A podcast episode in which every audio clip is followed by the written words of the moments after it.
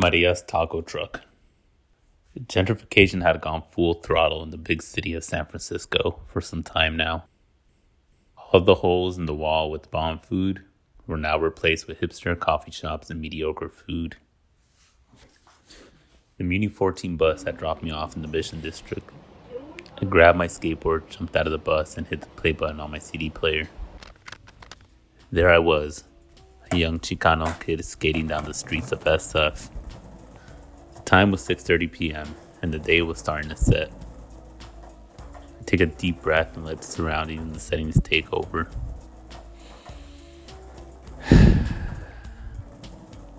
the sky was foggy and gray above me. Pigeons had taken over the power lines, and the paletero man's bell started ringing on his sneaky little ice cream cart. Jorge! Wait up, viejo! I yelled out. Jorge was another one of those characters you meet in the barrio. Hardworking, humble, and a father of five. He was in his late 40s, had a long black ponytail, and a Virgin Mary tattoo on his shoulder. He was like an uncle to me. When Jorge turned around, he looked different. He almost looked dead, and his eyes, his eyes were completely black. He almost looked possessed. Los muertos, los muertos. He mumbled and took off running. It looks like he did not even recognize me. What the hell is up with Jorge? I said to myself. Or maybe he's just drunk. It is Friday, and he does love his modelos. I skated a few more blocks, and at this point, my stomach was starting to tell me that it was time to eat. The growl grew louder as the time went. I looked into the horizon and I saw nothing but chains, coffee shops, and yoga studios. Hipsters in skinny jeans holding coffee cups filled the streets that were once full of norteños with guns and knives. It was a trip, seeing the change take place right in front of me. Ah, fuck it. Hopefully, my mind's making something good. Plus, I only had like $5 to my name. I had to spend the other $15 on some weed. I hit the play button on my CD player and let the sound of Woody take over my ears. My jaw dropped and my heart skipped a beat. A low battery sign flashed on the right hand corner of the display screen. God damn it, I whispered to myself as my skateboard cruised down the dirty pavement of the city. I noticed a beat up taco truck I have never seen before on the street next to the park. Maria's taco truck. A sign read on the side of the taco truck. Two tacos for one dollar. Two tacos for one dollar? Hell yeah. Looks like my luck is turning around. I approached the janky ass taco truck, barely standing on its feet, I got greeted by the man on the window. I was taken aback by the way he was dressed. He had a black top hat, white face paint, dark black paint around his eyes, and a creepy ass smile drawn across his face from cheek to cheek. I take a step back a little because I'm spooked out. What's wrong, mijo? Didn't you know today was Dia de los Muertos? He says in a creepy voice. Yeah, my old lady made me dress like this for my grand performance today in Frisco. He says. Frisco? I said to myself. This cat is definitely not from here. But whatever, I'm hungry. Dos tacos de asada, por favor. I said. Coming right up, the man said. There sat my food on a plastic paper plate wrapped with a piece of aluminum foil. I opened it up. My two tacos looked delicious, covered with onions and cilantro. I get a red sauce and a green sauce from the taco truck.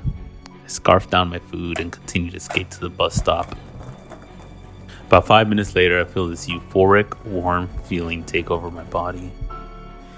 Feel like my brain fog is completely gone. and I have this tremendous amount of energy. For the first time in my life, I felt alive. I was able to feel the colors around me. It was the best feeling in the world. I felt high, but a different kind of high. All of a sudden, I start to panic. I've been drugged, was my first thought that came to my mind. This motherfucker drugged me. I stopped my skateboard, shoved my fingers down my throat, started puking on the sidewalk. I had puked everything I ate. The police sirens go as SFPD pulls up right next to me. Oh, great, I just got drugged. Now I'm gonna get harassed by the cops. The police officers roll their windows down. Yo, you good, kid?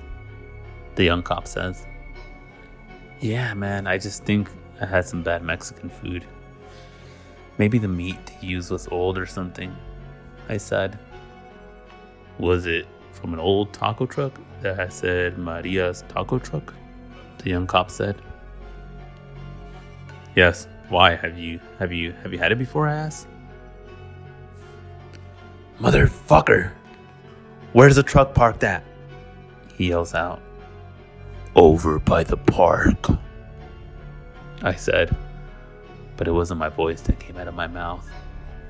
What the fuck?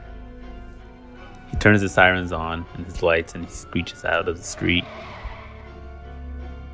After throwing up, I felt back to normal. I hopped back on the bus. I said, looked out the window, enjoying all the lights filling up the city. It was starting to get dark, and my mom was probably starting to get worried. I just thought to myself, what a crazy fucking day. Pull the cord next to the window, and the bus announces my stop. Top of the hill. I walk into my house. I say grace, and my whole family's watching the news. The announcer on the news says the following From the Bay Area's local news station, we begin now with breaking news. breaking news. Today was a day we will never forget. We have reported as of right now 114 people have passed away in a mass suicide after eating at a taco truck in San Francisco. The mysterious taco truck appeared in several parts of the city today. If you visited the taco truck, we advise.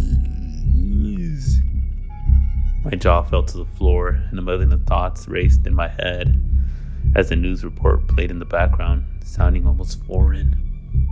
All of a sudden, everything goes black and I faint. I wake up, and all I see is the man in the black top hat, staring at me with his creepy smile painted across his face. He tells me, oh, I told you it was Dia de los Muertos. はい